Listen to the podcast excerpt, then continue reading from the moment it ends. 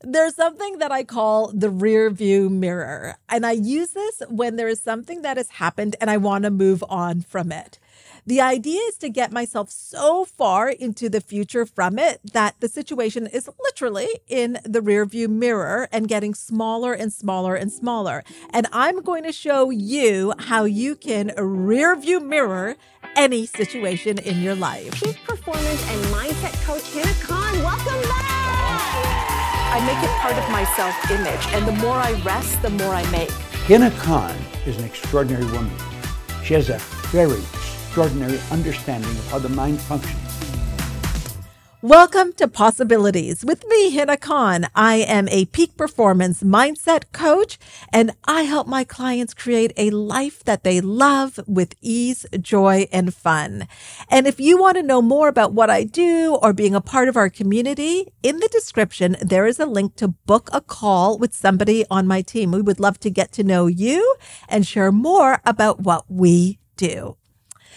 So let's say there is a situation that happened that you have to deal with, and maybe you're still dealing with it. We can use this technique really to cut the energetic cord of the situation so that you're not emotionally tied to it, even if it is still playing out. So the situation is still happening, but you're feeling neutral about it. That's the goal. And we do this by using our higher faculty of perception. Perception gives us the ability to see things from varying vantage points. I remember once being at the Hilton Hotel in Markham, Ontario. I was there for training and the elevator, glass elevator is in the middle of the lobby.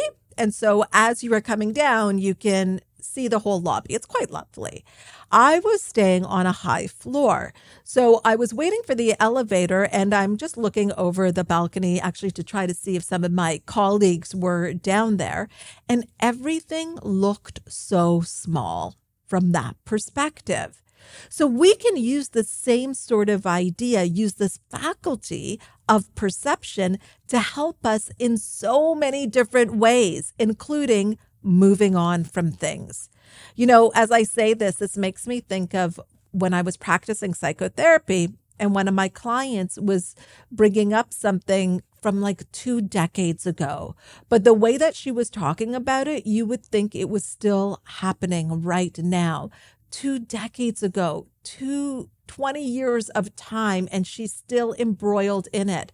So this is what we want to do. We want to cut that off so that you can get on with your life and not have things from the past still have a hold on you. With the rear view mirror distinction, the first thing you want to do is actually connect with your goal. Maybe your goal is to build a seven figure company. Maybe it's to be in a different relationship. Think about that goal. Think about it right now with me and get emotionally involved with it. You're dating that person, you're in that relationship, or you have that seven figure company. What are the types of things you are doing? What are you focused on? Who are you mixing with? Really feel it you are running a seven figure business. You are featured in magazines. You are a sought after guest for TV, for podcasts. You're on my podcast. People want you to share your story on stages. You're contributing to your community in a really big way. Perhaps you've started a foundation. There are people that you once looked up to that are right now friends or colleagues. Or maybe you're dating that person. You're in a healthy relationship. You love coming home to that person. You love the connection that you have. You feel secure and confident. You feel like you can count on this person. There's no games, no drama. It's all really feeling good. That's what you want to feel into. Are you there? Tell me, are you there? Can you feel it? And now from that place, think of that current situation. And what you're going to find is that it's insignificant. Oh my gosh. It is so far from where you are at. It's in your rear view mirror, getting smaller and smaller. And you feel neutral about it. It has no effect on you because coming from the place of the goal, this is so tiny and insignificant because your emotions are tied to that new relationship. Your emotions are tied to that seven figure business. So here's what you've done. Psychologically, you've gone to the place in your imagination where this situation is irrelevant. And what you desire and how you feel about what you desire is the focus.